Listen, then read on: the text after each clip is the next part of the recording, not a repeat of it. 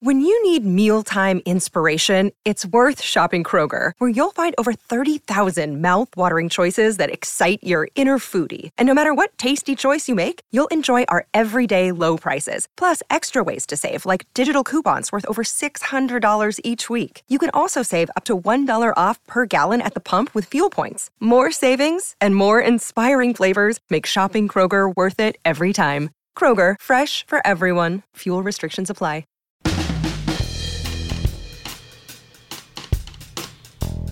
Welcome to the family with Alex Brandt Bernard Rasmussen.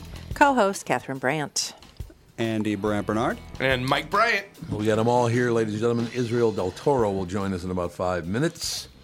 I like that name. Israel Del Toro, Sounds very exotic. the Jewish bull. I like Yeah. the Jewish yeah, bull. basically what that means. Yep. That is that would be true. Mm-hmm. I like it. Yep.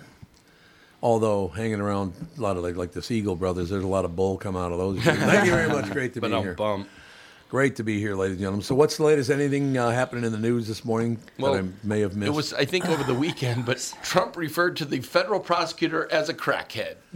Did he really? Yeah, he sent out a tweet that is on brand for Trump. It's just getting insane Calling with him a these crackhead. Jeez.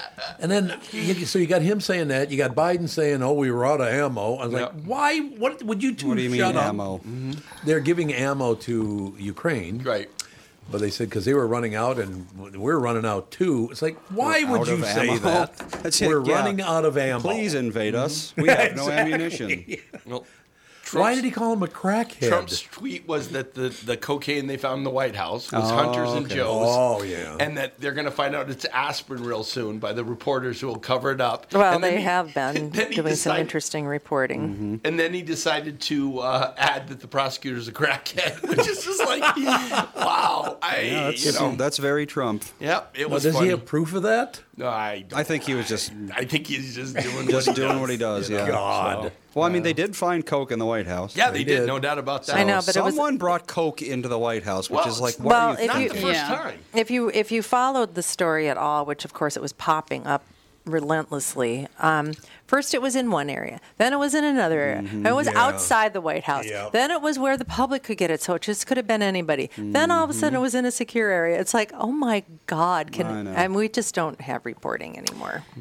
Would be a good idea. No reporting allowed.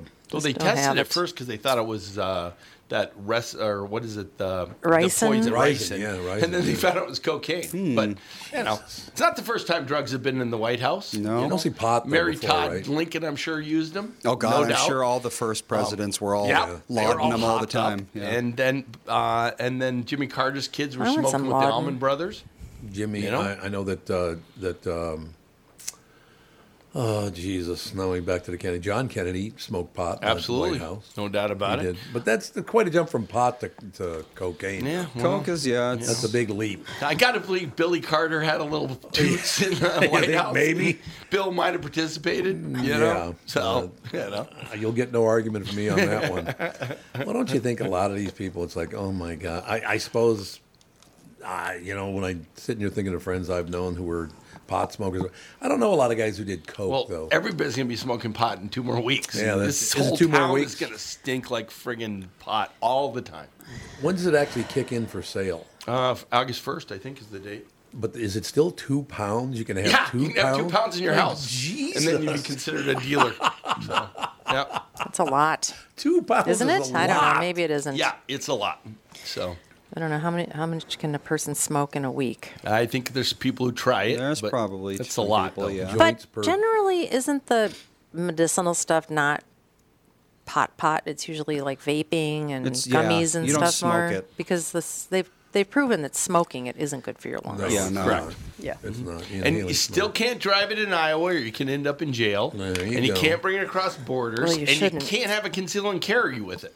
Well, you shouldn't No, be right, able right. to drive in it with it because Yeah. some, the No, stuff that they've got not. is so strong. I think the cops ignore it. I, I- think they just yeah, don't think they have do. That's because there's no test. They don't have well, a test blood, for it. They it. could blood test it. Yeah, but That it, takes a isn't that long like a big Right. thing? Yeah. That's Yeah, not It's easy to do. It's not Yeah, like a- BCA is a little busy right Well, now. Well, and I mean, you could still do depending, because I mean, it's similar to alcohol. If you have one drink, you can drive a car. If you have like a little gummy that didn't really do anything, you can drive a car. Yeah, it's according not to like a lot of the comedians of- that came in here and told us about some of the stuff that they can buy at Oh, but the no, there's definitely. But it, but same thing. If you drink a bottle of vodka, you shouldn't be driving a mm. car. If Well, you yeah, but- get uh, extremely stoned, you shouldn't be driving a car. They drive better though. They're so more you focused. can do. That's so the you story. Can, you can do a field sobriety test and be like, this person is clearly under the influence. I of thought there was a couple more steps before you could get to a blood test. you you still well uh, uh blood test now you need a warrant to get blood from somebody so Yeah. that's the complication and they could test them and say that they're impaired but they still need the proof and and what you use on the road is just probable cause it doesn't Yeah. get you the get you the point where you can actually charge somebody Right. Yeah. so they'd have to take blood and then the BCA would get it back to them in 6 weeks you know Yeah. and then it would all go from there but I I am completely convinced cops just don't have noses they just Well, don't worry I know. it. It's I- like, yeah, you can smell it if they've been a mile away mm-hmm. and three weeks ago. It's, Yep. yeah. Whereas alcohol, exactly you can difficult. smell and you can do a breathalyzer Depends. You can't smell vodka, really. No, well, yeah, it's it's Usually it doesn't so. have much of a smell at all. has- Michael Bryant, Bradshaw and Bryant. What's the latest? Uh, we're just trying to represent people who've been injured through no fault of their own. We're trying to talk to them before they talk to an adjuster or before they take a settlement that isn't something they should get based upon their injuries. How many people are out there in different, not in the law business, that love to run around scaring people before you even get to them? Well, adjusters will want to settle cases and they want to close files. So, based upon that, they do what they have to. Um, I think there's a lot of circumstances where they probably act as attorneys where they're not attorneys and they try to explain people's rights or they give them a certain view that if they look at it. And what I always say is this if the adjuster really truly thinks the offer they made makes sense, they'd have them come see us, you know? And that's exactly my question is you have to understand who has the best, your best interest in mind, correct? Well, you want to know what your rights are. You know, whether Yep, or not you yep. decide you're going to hire us or not, that's a choice. It's a free consultation, and you want to understand what your all your rights are and what coverages you have. And plus the fact I hang out with you, so you got to be a good guy if I'm hanging out with you. Eh, maybe. okay. Ladies and gentlemen, Michael Bryant, Bradshaw, and Bryant. Tom here. For years, you've heard me talk about my friends at North American Banking Company. They have great online and mobile banking options, plus friendly employees who are always ready to help. And with their location in Maple Grove now open, it's even more convenient for me and my family. Go visit my friends at any one of their six Twin Cities locations or go online to nabankco.com to learn more. Why not bank with my banker? North American Banking Company, a better banking experience, member FDIC, and equal housing lender. You all have helped build My Pillow into the incredible company it is today and have trusted in Mike Lindell to give you a great night's sleep. Mike's latest incredible deal is on the Giza Dream Sheets, which you've heard me rave about before, that's for sure. These sheets are made from the world's best cotton, Giza. They are ultra soft and breathable, yet extremely durable. Right now, the Giza Dream Sheets at its lowest price ever. These sheets are 60% off, coming in as low as $39.99 with promo code TOM. We have pine needles. our guest on the phone. Magnificent, ladies and gentlemen. Israel Del Toro with us. How you doing, sir? Good. How you doing? Doing extremely well. I'm just, uh, well, I tell you what, I was just reading uh, your descriptor here. Um, and of course, Israel, how, how often do you appear on television? It's about a couple of, couple of times an hour every day. Busy guy. I, can't control that. No, no, I understand, I understand, sir. But, well, first of all, but yeah, no, it it is weird, you know, when people I see you on TV, and when the first time I, you know, heard that, I could not. Any time I will miss myself every time on the, the little commercials. I was like, man, I haven't seen myself yet. well, I've seen you enough for both of us, Israel. I'll tell you that. Which is, a, it's quite an honor to have you on, sir. And I, what I want to do, basically, is just shut up and let you tell your story because your story is amazing, sir. oh, thank you, sir. No question about it. So, how did it all start? How old were you when you went into the service? I was 22 years old when I went in, um, and you know, people ask how I uh, got into it. You know, it was it from a long lineage of, of family members. I'm like, no. I was 22. I actually had a pretty good job, making good money, but I felt like I wasn't living to my potential, living up to my potential. You know, I just, uh, I just felt unfulfilling. And I saw a commercial. I was like, huh, why not? Because, you know, I grew up in the generation of Rambo. Who didn't want to be Rambo? Right, right. You know, the long, long-haired, chiseled body. You know, I don't. I obviously don't have the long, flowing hair anymore, and and my son likes to say I have more of a dad bod than a chiseled bod. But hey, at the time, that's what I wanted to be. You know, and so, so you know, I, I joined. You know, first one in my family to do it, uh, and I picked a career field that was uh, very challenging. You know, uh, special warfare operator, and you know, because I wanted, you know, when I was a crusty old grandpa, you know, not taking anything away from other other career fields. They're all very important. But I wanted to be that guy when my my grandkids kids ask me, Grandpa, what you do in the military? I want to be able to say, I killed a lot of mofos when I was in the military. Well, um, I you know thank thank you for your service. I mean, it's incredible. Um, what uh, the idea of having a hundred percent disability rating? I, I have a lot of clients that have dis, different rating, but holy cow, that I mean, are there that many people? I know you're the only one who's re-enlisted with a hundred percent disability, which is amazing. But are there that many people with a hundred percent disability ratings? Uh, well, there's, there's there's different kinds out there, but like a total, which I am total 100% disabled, uh, meaning you know I, I I really can't find a job out there like anybody else that has like a a regular disability where it's total by uh, you got you know this hurt, this hurt, this all right, this equals 100%, but it's not a total. Uh, so no, there's not many of us out there, and very few that actually want to continue to serve. Wow, that's amazing. It's quite the story. I want to read one paragraph and then I want to shut up Israel because this story is going to be amazing to me. Because as I said, I've seen you on TV so many times. Uh, on December 4th, 2005, United States Air Force Sergeant, uh, oh, pardon me, SM Sergeant, big shot, Israel Del Toro Jr.'s Humvee hit an I, uh, IED. The blast left him uh, with severe burns on more than 80% of his body. He lost all of his fingers on his left hand, had the fingers on his right hand amputated at his knuckles. Uh, what a story this is. That's, that's all I want to read because I want to hear the rest from you. You were how old at that time, sir? Uh, at that time, I had, I think I had just turned 30. Yeah, I just turned 30.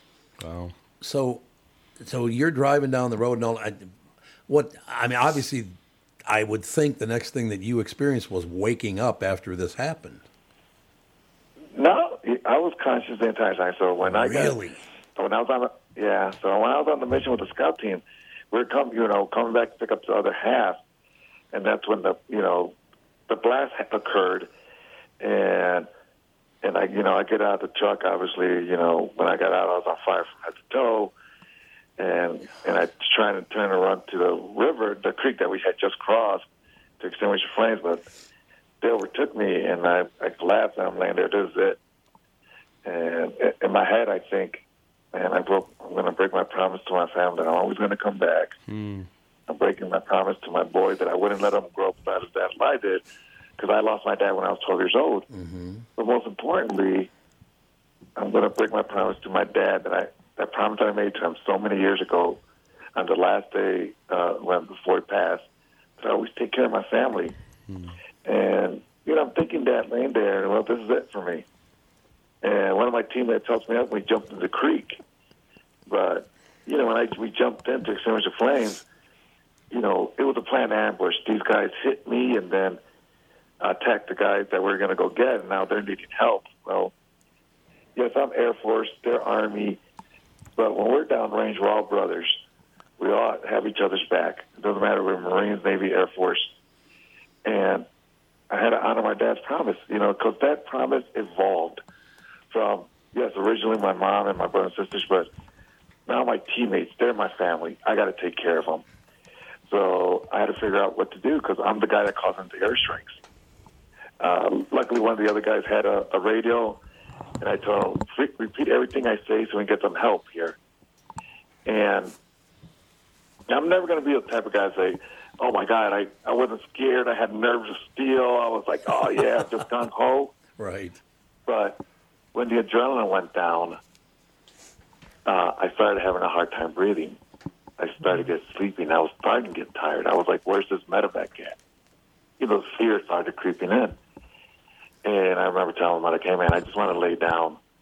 Uh, I just want to close my eyes for a second. Just let me close my eyes for a second. But he knew if he let me fall asleep, I'm not going to wake up again. Uh, so he tried and he used my son to help get my spark going. I like to say we all have a spark, something that drives us, which is kind of funny and ironic. Here's a burn guy talking about we have a spark within us. you know? But, Yes. but you know, we do. We have a spark that drives us, that motivates us, that keeps us going. And he knew my son was mine, and he used that to keep me up until the medevac came. And I remember they wanted to carry me to the helicopter. Like, oh hell no!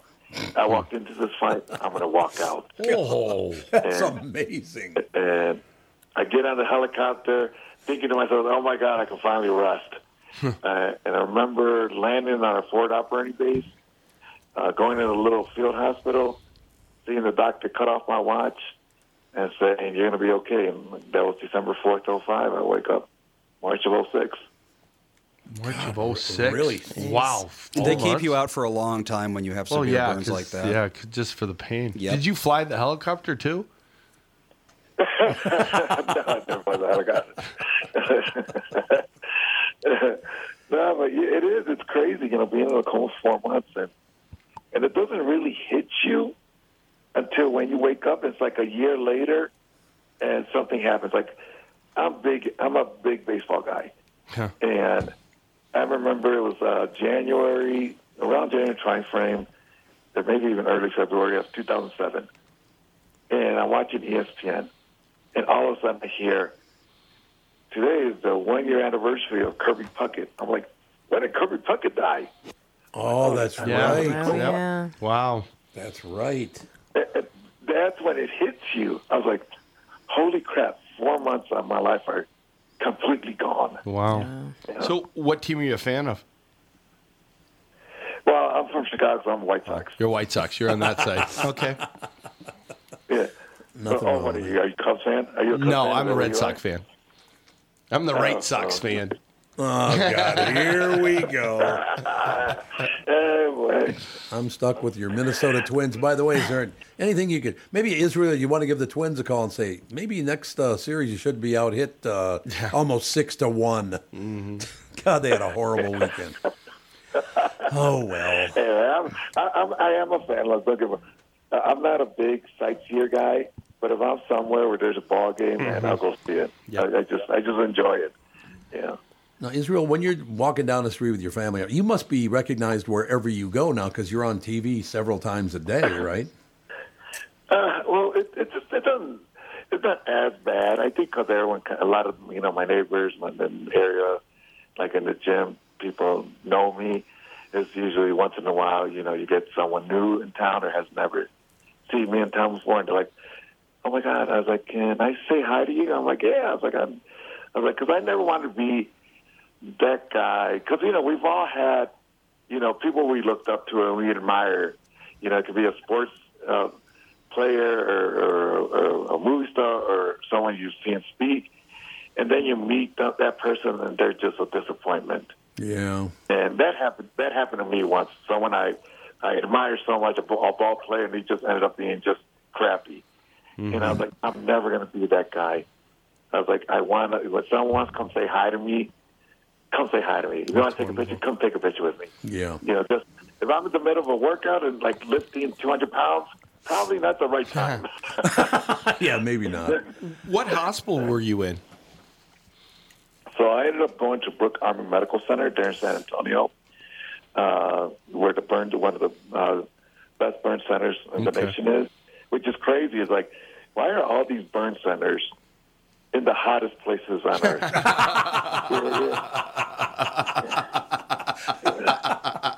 It's a very good point, actually. Yeah.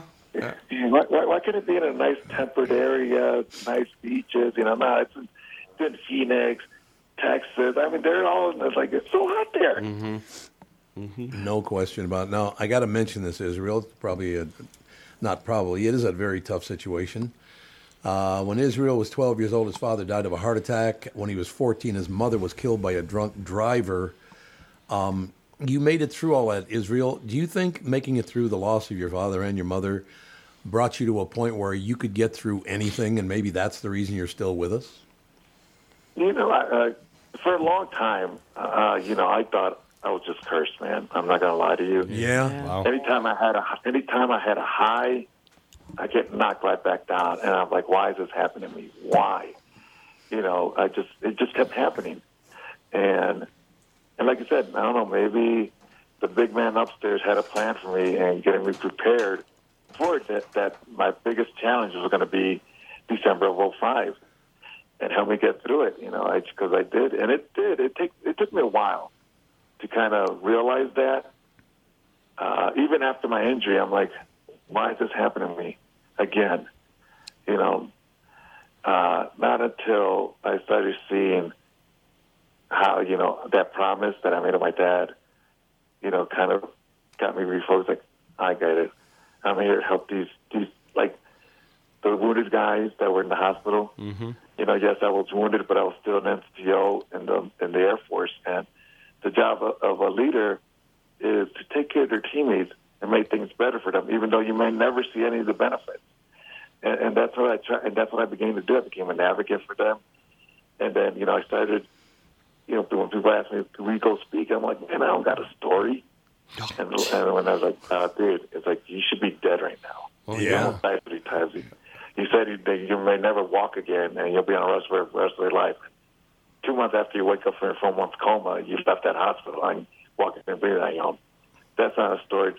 You know, I don't know what it is. So, you know, I started and I started seeing the effects that I had uh, when I speak, and it's still sometimes you know I still don't see myself in that light where people see me in as inspiring and on all this, and until I, I, I get a, you know, sometimes a, a, a direct message from a social media, one of my social media uh, platforms, and and it's someone telling me that, and I was at the point of giving up and ending my life, hmm. and I had I saw no hope, and I heard how you what you went through and how you never gave up, how you kept pushing through, and it gave it helped me find my spark, because that's really the whole goal of this of, of my book. Because yes, I can do public speaking, but I can't be everywhere. But a book can go out there and reach people, because we all have that spark. Sometimes we can find it on our own, but sometimes you need help finding it. Because again, I'm a person that'll say I never that I did this on my own. Um, you'll never hear me say I never did it on my own. I had help. I had family. I had friends there for me to help me get through the times when I was going down the rabbit hole and I felt like I saw no light.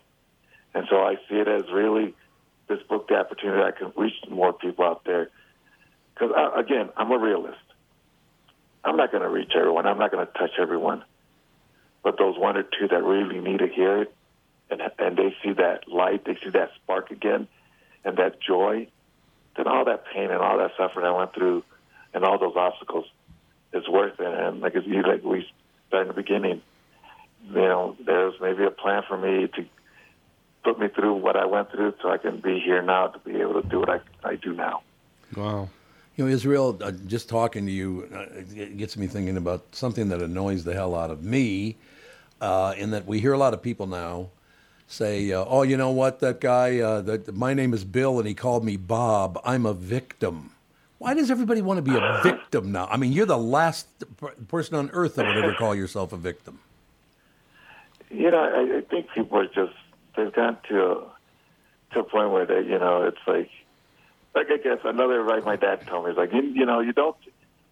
If you don't succeed, it's your fault. It's no one else's fault. It's not where you it. came from. It's not for who you are. You're not not, you know, because you're Hispanic. You know, if you did not succeed, it's your own damn fault. And you know, I think a lot of these people probably didn't have those those dads or moms. You know, like for me, it was my dad who gave me a lot of good advice that helped mm-hmm. them. To you know, it's like, hey man, it's like, don't be, don't be always be a victim. Don't be like, oh my God, everyone's against me. Like, no, Right. no, not everyone's against you.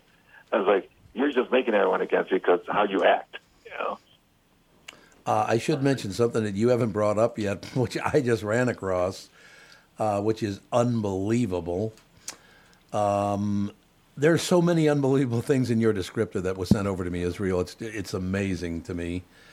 Uh, the fact that uh, you were the first, you became the first 100% disabled veteran to re-enlist. Yeah, re-enlist. yeah. What? I just love that. Yep. Yeah, it's, yeah. You know, people asked me when I was going through my recovery because one of the other things they told me once I woke up was like, "Hey, your military career's pretty much over," and you know, I, everyone kept asking me, "What do you want to do?" You know, it's like, "Oh, I want to stay in." I was like, "Why, DT?" It's like you retire, you'll get your retirement, you get your disability, and getting pretty good at the public speaking, and and they make good money, and it's true. But some very good public speakers can make up to almost six figures for doing an hour speech. You know, I, I'm not there, you know, but You would be. I used to tell them like, oh, I thank you. But I used to tell them there are so many people out there that have jobs that make amazing money and hate their job. Yeah. So why am I going to give up a job that I enjoy? I love serving. I love being in the Air Force. I love being an operator. So why am I going to give that up for a couple bucks? And yes, I knew I couldn't be downrange as an operator. Even though if they say, "Hey, DT, you go down, you know, downrange, be with your teammates," I'll, I'll jump in an opportunity. It's like hell yeah. Right. but I know, I know I couldn't unless we become like Star Wars and I get a cool Luke Skywalker hand and I use a Jedi mind trick on everybody. But we're, we're not there. But I knew I could teach. I can get the other uh, future operators ready uh, for for the mission, and and luckily I was able to have enough support and show that you know my mind was still there. You know, some of my friends and my and my wife probably would disagree, but you know, but. Uh, February 2010, that's when you know I became the first 100% disabled ever to re-enlist in the Air Force. He's also really humble because the other thing he's got going on is the Patriot's Promise, which is a book that His just book. came out. Yep. Yeah. So how's the, how's the new book doing? You know, it, it's it's crazy seeing like friends posting and or sending me messages that you know h- how they feel. And I remember before the book yet, people asked me how they feel. I was like, honestly, it's more a pain in the butt right now. and my one friend, and my one friend, she was like, DT, think of it like you know when like me when I was pregnant. Oh, it sucked, it hurt, but once I saw that baby, it was amazing. And I was like, Brandy, I get the analogy. I get it. I truly do. but I'm not going to be going around telling people, oh, yeah, my book is like having a baby. Not only are my friends going to bust my chops, but my female friends are going to kill me. It's like, are you really comparing your book to be, birthing a baby? And it's like, I get the analogy, but I'll just tell a funny story about it, you know. But yeah, but it, it, it's been it's been cool, you know. Again, it still hasn't really hit me. Maybe because I haven't gone to a bookstore to see, you know, it there physically. Uh, but I remember, you know, on Fourth of July when the book was released, everyone was asking, "How are you celebrating? How are you celebrating?" And I there was my phone was just blowing up, and I was like, you know what? Let me make a quick video. Hmm. I was like, all right, everyone keeps asking me what I'm doing first to celebrate the release. I'm on my tractor, cutting eh, on my ranch, cutting the pasture. Hmm. That's how I'm celebrating. Nut in peace, enjoying life, man. And that's you know, that's how, what I, I try and do. Did you ever think about that you'd someday be writing a book when you were growing up? Not at all, man. It's it's uh, you know a kid growing up, you know, from the south suburb, you know, in the bad side of town in Chicago, doesn't think that he's going to be this person that I am now. You know, even when I started speaking around 2009, when people really were asking me, "You need to write a book. You need to write a book," and I'm like, and I, for me, I was like, dude, I, I have so many adventures left, and and for me, I always thought only old people wrote books. Which, which kind of, I don't know if I'm saying that I'm old now, but you know, but I just I was like, dude, I, I have so many adventures, and then I was last I was, I was like, brothers, I don't, I don't even like to read, and you want me to write a book? That's kind of tough to do. There's no question about that. Do you think, looking back, I want to get to back to the family part of this because I think that's a huge thing in your life. You losing your father at 12, losing your mother at 14. Obviously, those 12 and 14 years that you were around with first uh, losing your father, then losing your mother. They must have done a hell of a job raising you, Israel. Look, there's going to be some adversity in your life, and you're going to have to face it head on. Did you sit down and talk to your parents about that before all these things went on? No, you know, I I never did. You know, obviously your dad gives you you know those little advices. You know, Yeah. you know you, you got to you know protect your family and all that. And you know, it's just luckily, you know, I don't know if he just knew that. You know, I don't know if my dad knew that when he gave me those last words of you know promise to take care of your brother and sister and your family. Right. He knew that he was going to pass the next day, but that hmm. promise really set my path to to become the person I am now. You know, I always rely on it, and I tell people honestly, yes, yes, the book is to help people, to inspire, but it's it's really, you know, a twelve year old kid just trying to make his dad proud of him, and hopefully I am. And you, you keep that in your head that you're still, in that part of your brain, you're still 12 years old, I bet. I am. Um, I always was like, okay, am I making my dad proud? By, am I still honoring him with that promise? Am I keeping my promise to my dad? And that's all I try and do. And you know, the book, yes, it has some tough parts in it, and it uh, has some, you know, some joyful things. But I also, obviously, you can tell, you know, I like humor, and it has a lot of humor in it because, for me, I think laughter is such a healing point. You know, yes, it sucked what happened to me, but at some point you got to laugh and, and joke and and of course, yeah, as sometimes some people are hesitant to laugh when I make fun of myself, but then they realize like, oh, it's cool. He makes fun of himself, you know, even though what happened to him, and and they feel so more relaxed, and that's that's and that's a great thing, you know, that that release of of joy when you're laughing. Well, Israel, you and I have never met face to face, but you've already taught me some things and inspired me. I, I do have a tough time when I, I see people who have everything compl- nonstop complaining about everything. They've got everything right there, but all they do is complain. And that part is a lot tougher on me than, than talking to any anybody else. It's like you have everything and you're still not happy. That's inside your head, and you got to work that out. Whereas a guy like you, who's been through a hell of a lot, losing both your parents by the time you're 14, going through what you went through, and you're funny.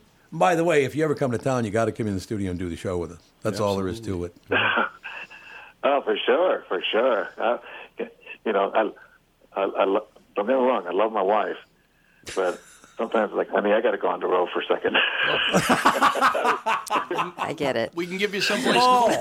We can give you someplace cold if you want to come up. Yeah, there you go. so, By the way, Israel, I don't know if you heard my wife there say, "Yeah, I understand what you're saying, Israel." Yeah, great, thanks. well, but, you know, I act, I act like I'm the one that says I got to go, but it's really hers. Like, don't you got to go somewhere? oh, so it's the same. Can't you find a hobby? she's like packing your bag.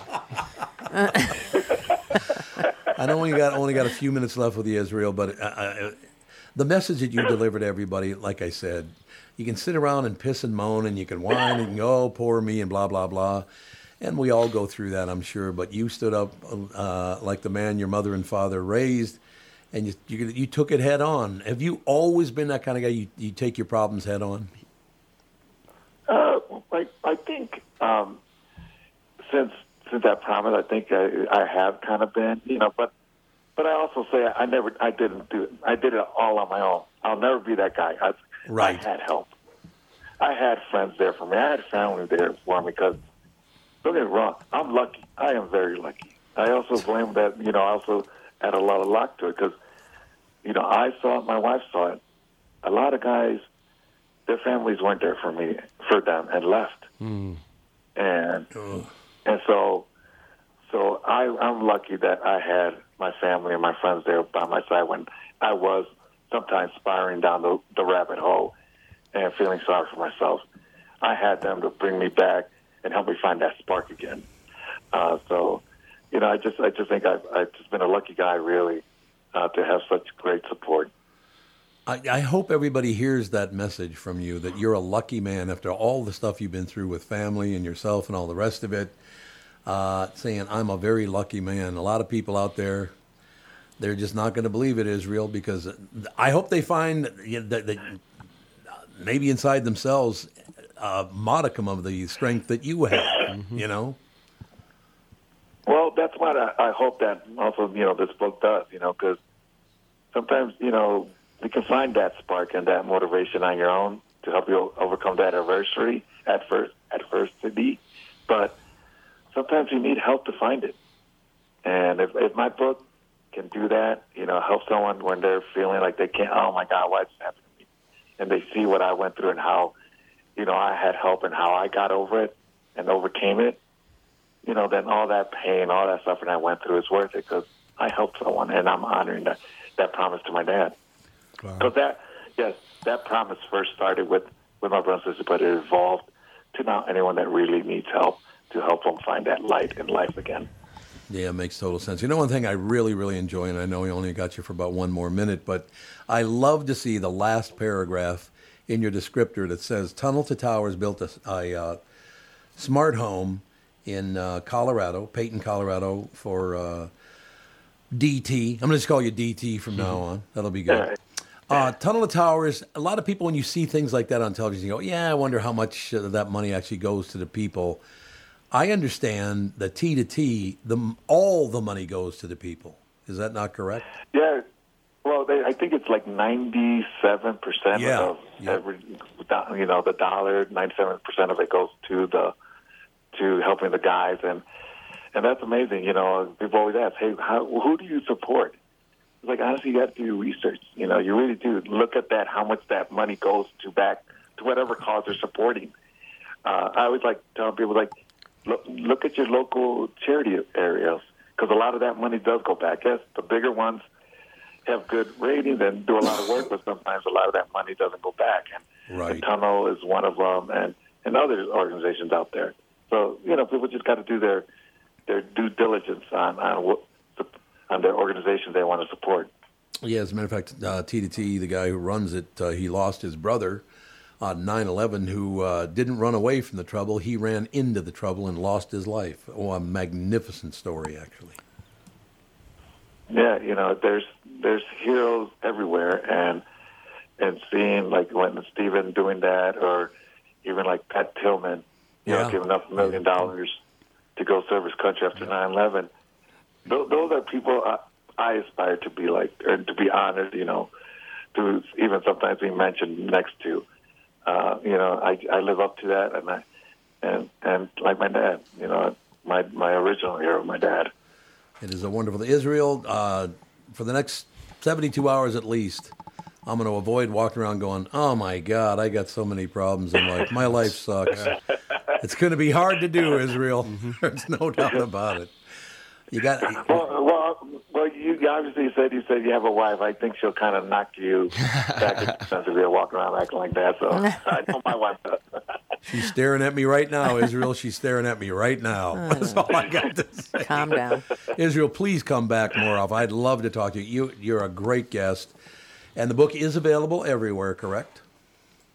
Yeah, It is. It's available at every bookstore. You can get it online, like on Amazon and any other online uh, service. So, you know, enjoy it. I hope everyone really does enjoy it, and and not you know, not just cries, uh, but also laughs a lot in it. Uh, Patriots Promise Israel Del Toro. We just know him as DT, and I cannot wait. Uh, I cannot wait to meet you in person someday, Israel. Thank you. Thank you. Uh, th- thank you, guys. I appreciate it. Have a good day. You need to know a guy for your auto repairs, legal issues, banking, and more. The same goes for investment advice. You need a guy to help you be successful, someone you can trust who gets results. Well, I got a guy for you, Josh Arnold. Josh gives you straight talk, not sugar coated advice about your financial situation. Josh has seen it all when it comes to economic and market conditions, and Josh can make sure that your retirement objectives match your investments.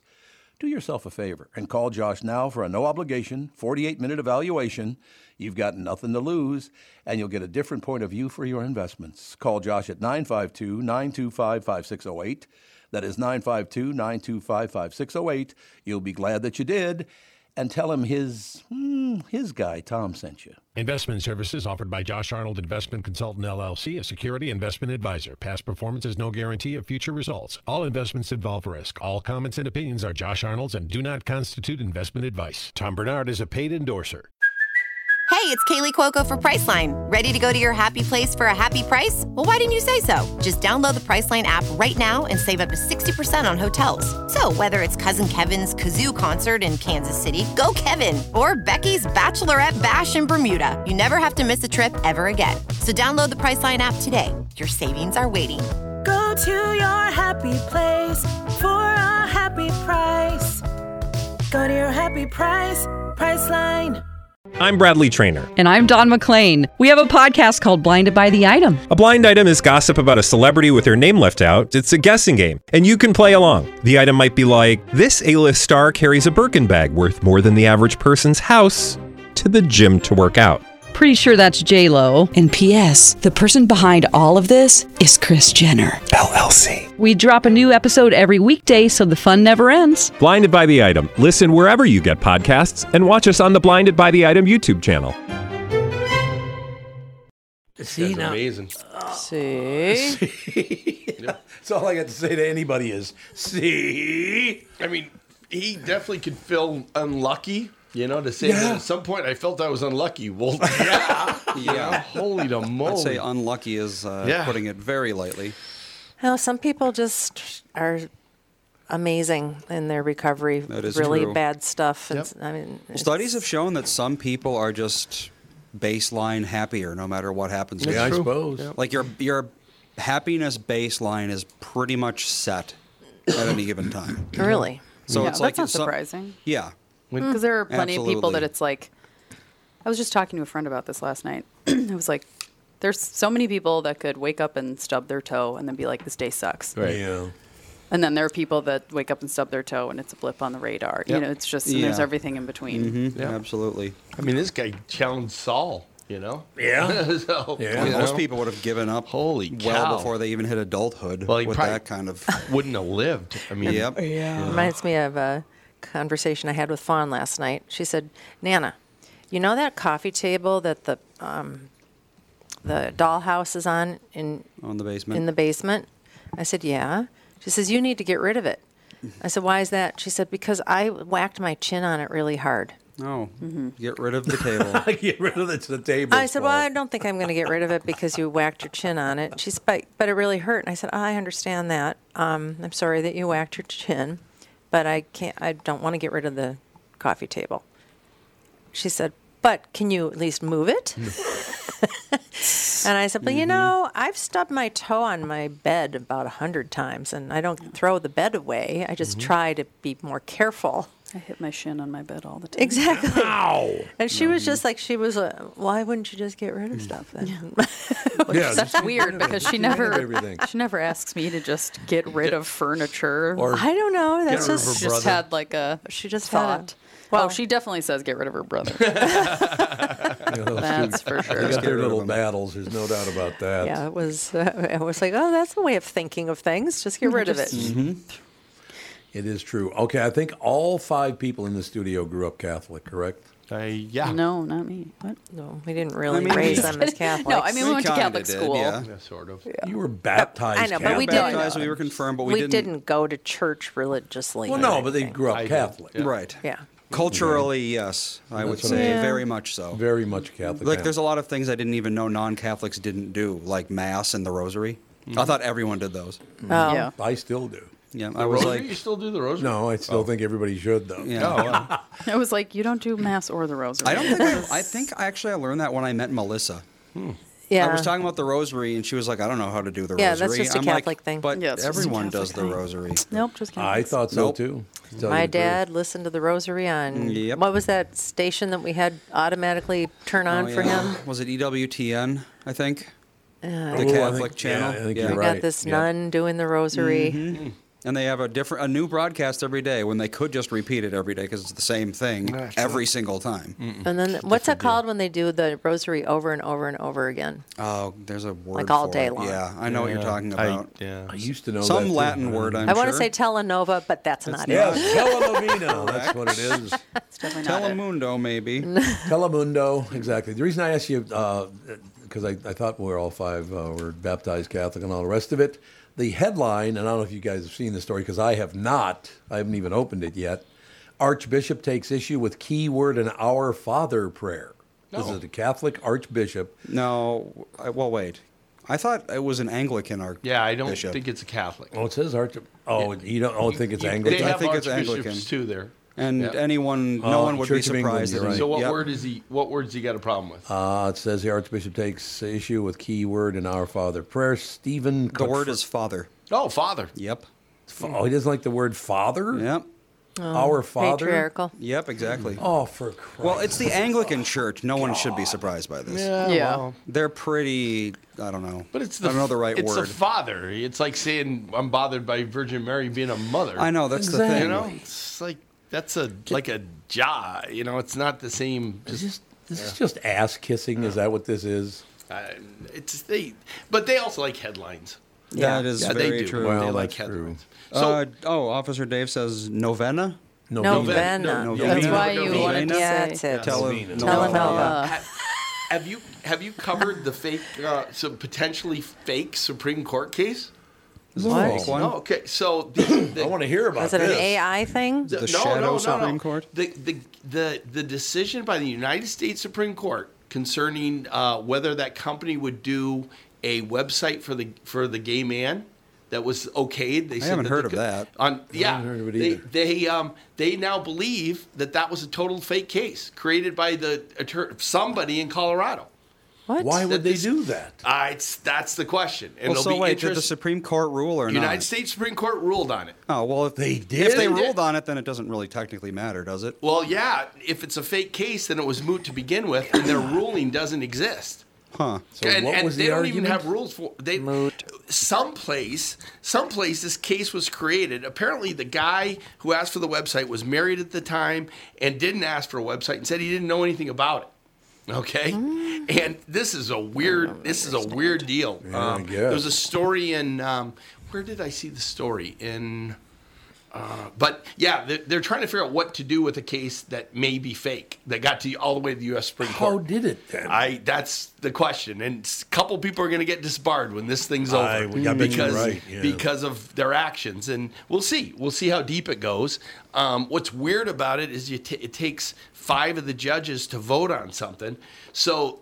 So it'll be interesting to see who voted for it, why they voted for it, all those different parts. and what had happened now? What what was the case all It was based it on? was it, supposedly that this that this gay couple wanted a, a website put together, and that the person who did it refused to do the do the website. That's the basis for the case. And how do you sue them for that? Is that It was discrimination. Just It's- it's discrimination. discrimination. But somehow that's the the technical part of how it came out of Colorado. Because how did it get there without a party that was that Right. was aggrieved? Right. And so yeah, this is going to be interesting to see how this one unrolls. See, I'm- I, I, I still, to me, it sounds ridiculous because I've been called every name in the book, but I don't give a rat's ass what your orientation oh, is, Oh, yeah, what your skin color is, all that. Why are people so hung up on that? Well, you know, the food thing though, I understand. If somebody tells me they don't want to make food for me, yeah. I Oh, God, eat. yeah. You know, I don't care. That is an honor to be told I don't want to feed you. Well, okay, that's cool. Yeah, it's better than poisoning me. Yeah, I know. Well, that's true. It's Yeah. a good point.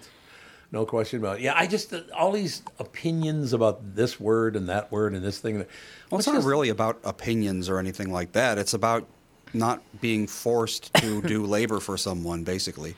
Yeah. Well, but I, what what was always weird about the case is you'd think that that you would think that that there's a lot of web designers, you know, There's and a why would you lot want of to go to? web Why would you want someone to do I that? would- That's always what I wonder when I when cases like this pop up. It's like, oh yeah, we went to this guy who obviously hates us, and he said he hates us. It's like, well, yeah, what do you expect? Isn't that like just? I mean, they'll get a payout.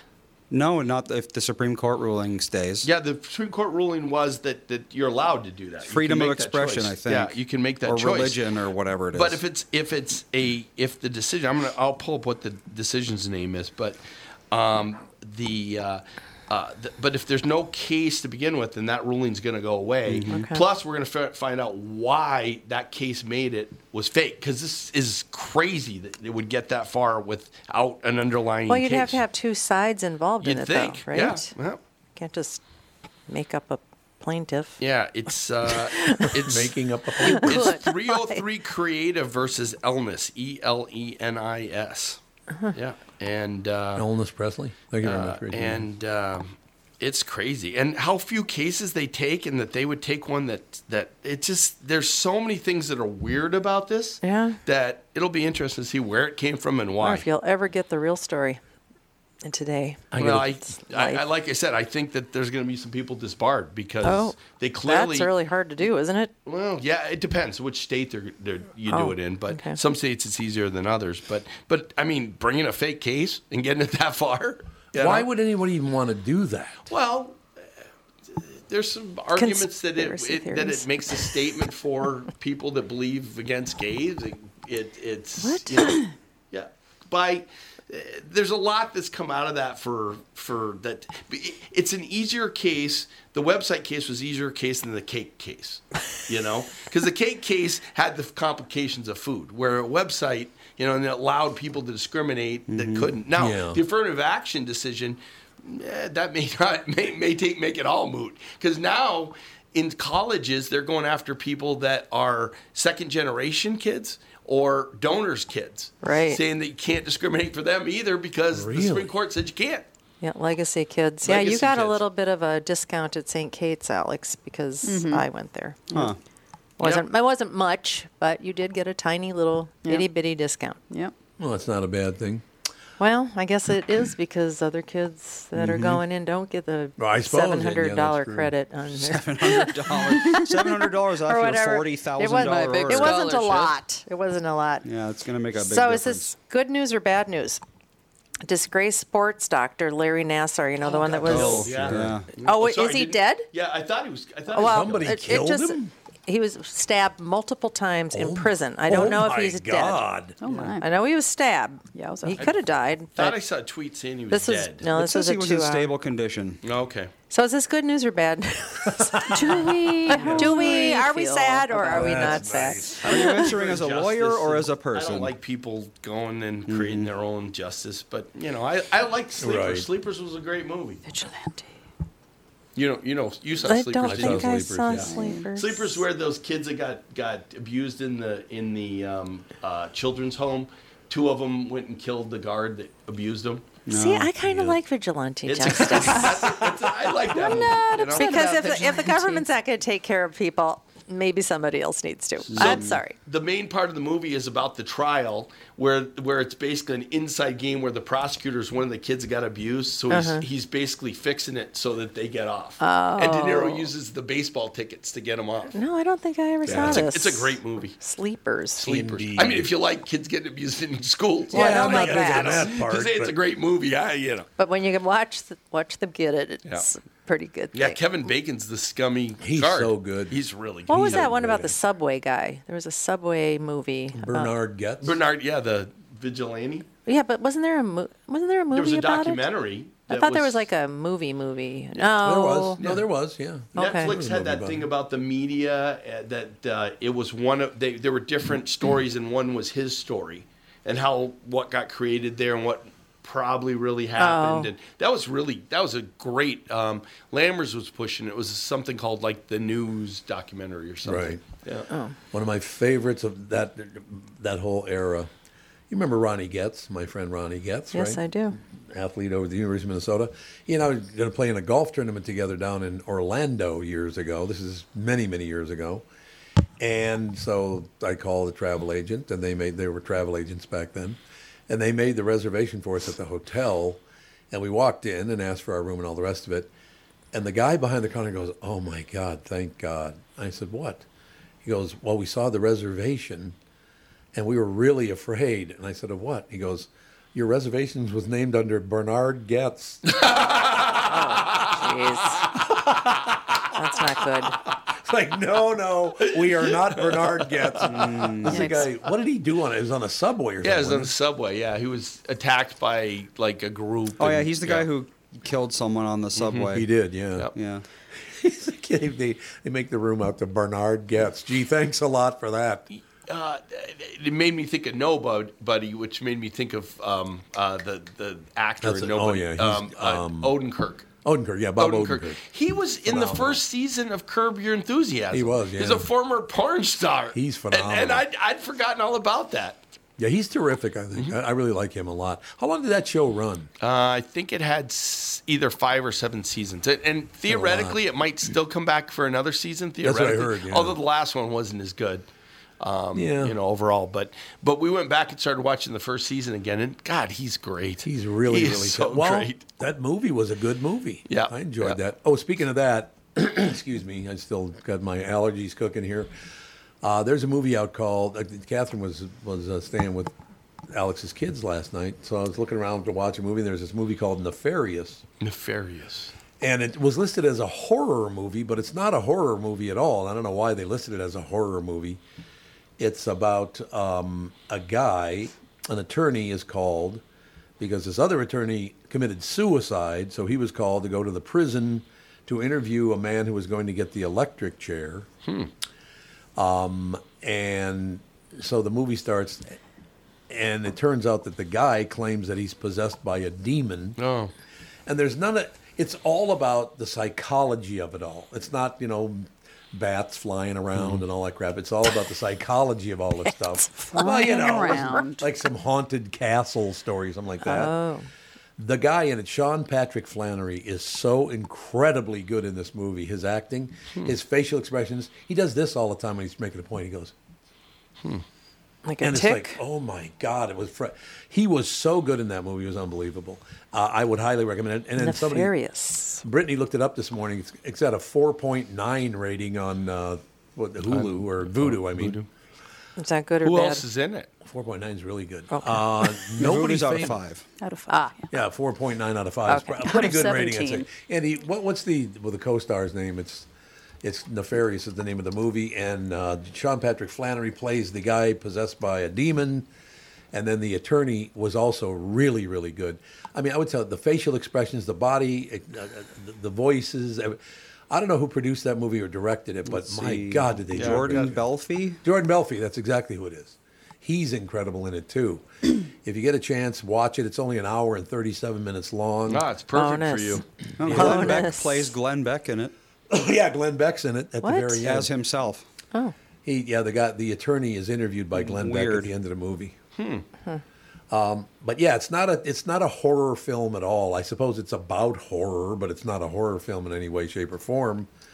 I Um, think they've got to be careful how they label those things because a lot of Yeah. people, um, if it has anything to do with possession or demons or Mhm. anything, it's kind of got to be projected that way. I why, think why do you think? because there's some people that are very offended about anything they still having believe to do that stuff? Well, yeah. hmm I mean, God bless them. You want to believe that? Good for you. I, I, I'm not a big believer. Or, in or how demons. else would you? A psychological thriller, you could say maybe. I suppose. I don't Did- know. They, they did a psych evaluation on the guy on the day he was going to be executed. Yep. Seems like a little late. Yeah. Well, they- apparently, Just kidding. Just kidding. Don't do it. Apparently, in Don't do it. some states, on the last day, the day you're going to be executed, they, they do one more interview, and if the doctor thinks that you're mentally ill, they can't execute. Oh yeah. Oh, it's you're a last. It's a hail mary. Yes. Hail mary exam. But you already Hail stood trial, so you were competent to stand trial. Right. Right. Yeah. It doesn't make any sense. Yeah. I guess in a, a few states it's like that. But an interview is just like a, you know, that they, Well, they bring Dr. yeah. Feelgood and, oh, yeah, you're good. But a full psychic evaluation would take a little while. Oh, it does. Battery It- of tests, It you know? definitely did, yes. So No it's been the last six hours of your life doing Yeah, tests. really. Well, you're clear to die. yeah, you're good. Well, what else do you have Oh, to do? thanks. Might Yeah, take your mind off. Yeah, things. honestly, it might be the most fun they've had in 30 years. That's true. Yeah. Let's talk about me. Yeah. Well, There's a possibility, but yeah, I mean, it, it, if you get a chance, watch it because it's not a. It's not. I never some- heard of it. I had never heard of it till last night well, either. it's pretty. It's new. It just came out, 23. yeah. Mm. Have So- you watched John Wick yet? Four? No, Come on, It's get to three that. hours long. It's- yeah, so what? It's great. I already bought it mhm. too. It's but watch it. It's excellent. Catherine, you want to watch John Wick four tonight? Uh, yeah, she's not uh, watching. Oh, speaking of buying movies, mm-hmm. yes. um, what was it called? Hold on, I need to. Pardon me. Sorry. Uh, Ethan bought his first movie the other day. What? Yeah, sweet. How do you What? do that? Did you know he was going to By buy a mashing movie? the OK button over and over. Oh, what did he buy? Uh, No, what'd you buy? The Whitney Houston movie. Um, I will always love you. Right. Great. I will always love you. Uh, so Or now we know that you can just buy things by just pressing OK. Yeah, I remember when really you had fun. a fake um, remote for the kids without a battery so that they could hit the buttons But over he and knows over. which one we use. Damn it. He pays attention to these Stupid things. smart kids. Like we gave him a cell, a smartphone without a battery in it because he was like, "Oh, you like smartphones?" He doesn't care about it at all. Well, but then he it's wants just a, ours. but then it's just a black screen. Yeah. You know, You would- it's different with a smartphone than a remote because I gave them the same exact remote that we use, but it was it had no batteries. You know- I ordered like an extra one, Well, and but I was what he like, I'm not. Genius idea. Invent uh, an app that turns your phone into a kids mode where they can just light buttons up and They do nothing have actually. that. Damn it. we actually have that set up on a tablet that we have, but we figure he's too young to do it anyway. Yeah. I mean, you can just. I guess you can just press buttons and see what happens. Well, yeah, It's- Well, well, they and just want to see things light up. Is what they yeah, want to see at that age, especially. Yeah. It's like yeah, yeah, like don't his really his thing is he'll want to see like old pictures of us. Oh yeah. So like a picture from a year ago when Yeah. he's six months old, and then he'll take the phone and he'll start like zooming in on it and moving it around and stuff. oh my god. I know. know it's scary. Mm-hmm. My niece taught me how to zoom in on pictures when she was yeah maybe two. she didn't teach me, but she did it. Yeah. Or no, zoom out like Oh, when the you pinch? shrink it Yeah. to mm-hmm. make it go back to like the grid or whatever. Uh-huh. I had no idea that you could do that, and she was looking at pictures on my oh. phone and did that mm-hmm. when she was I maybe remember, two. yeah, I remember sitting there with Fawn, and she would be swiping through and she was like, couldn't even speak. Swipe, mm-hmm. swipe. Yeah. I'm like, Yeah, okay. Kids on Tinder. They, they watch. They know what they know what you're doing. So crazy. Well, are you going to watch the Whitney Houston movie? I wanted to see that. Well, now that you paid paid for for it. it. Now that you own it. He j- he rented it, thankfully, so it's like three bucks. watch. You should watch it. So is it- it's like is it- this is a sign that you should watch Is the it Whitney Houston. Bodyguard or which one is it? No, it's about No, Whitney the- Oh, it's the one it's about her. called. It's called I Will Always Love sad. I You. will always Okay. love you. Yeah, Yeah, I it's- want to see it. I want to see it, although I know it. I have to be in the mood because it's good. It's Yeah, got to be it's gonna sad. be sad. Come over to our It's gonna be house, sad. viewing Yeah. party. My niece and nephew ordered like five Mm. um, Law and Order episodes on their Alexa once. There you go. Oh.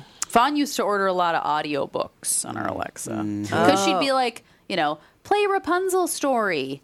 And then, Oh, and then it'll be like, "Do you wish to sometimes- buy this?" And Yeah. sometimes they will just play a story for free on Amazon Music or whatever. And sometimes it would be like, "Do you? This is for five ninety nine or whatever. Would you like to purchase it?" And she'd be like, "Yeah."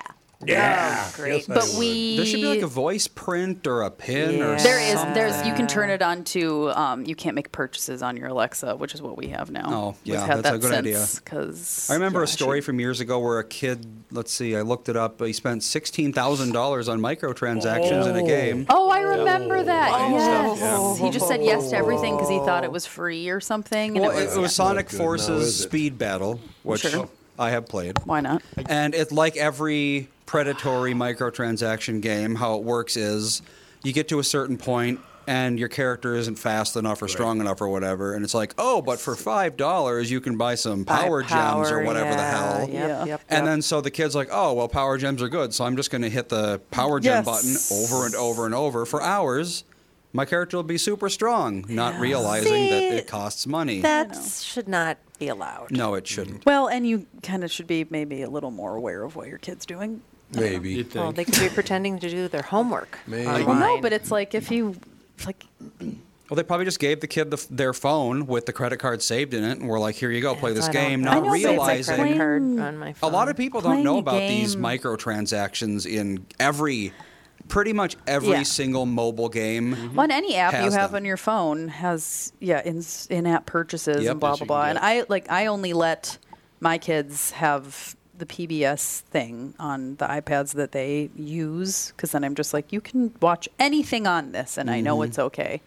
And Fawn now that she can type and spell, she Yeah. was googling things, Oh, and then yep. I took you can on Apple products you can take you can block any app, and so I blocked Safari on the iPad that she uses because I'm like I don't know what she's gonna. No, you never know what they're going to come up Yeah. with because you could do something super innocent and have Yeah, God exactly. knows what Mhm. show up. Yeah, like she googled big biggest pregnant belly ever, Oh God. and it was somebody that had like ten in there at once. I was Octomom or like, something. Yeah. Wow. more than Octomom. It was ten, I think. Yeah, what you I would definitely suggest. I know, I'm like, ugh. Android has like Google Family Mode or something. Yeah, uh, you can make yeah, a device that's- into something that only you can install apps on. Mm-hmm. You can disable anything up to and including the internet. Yep. Yep. Um, you can you have co- complete control over what your kid sees You on that do that. device. That's how hundred percent do that. That's how her iPad is now because I'm just like.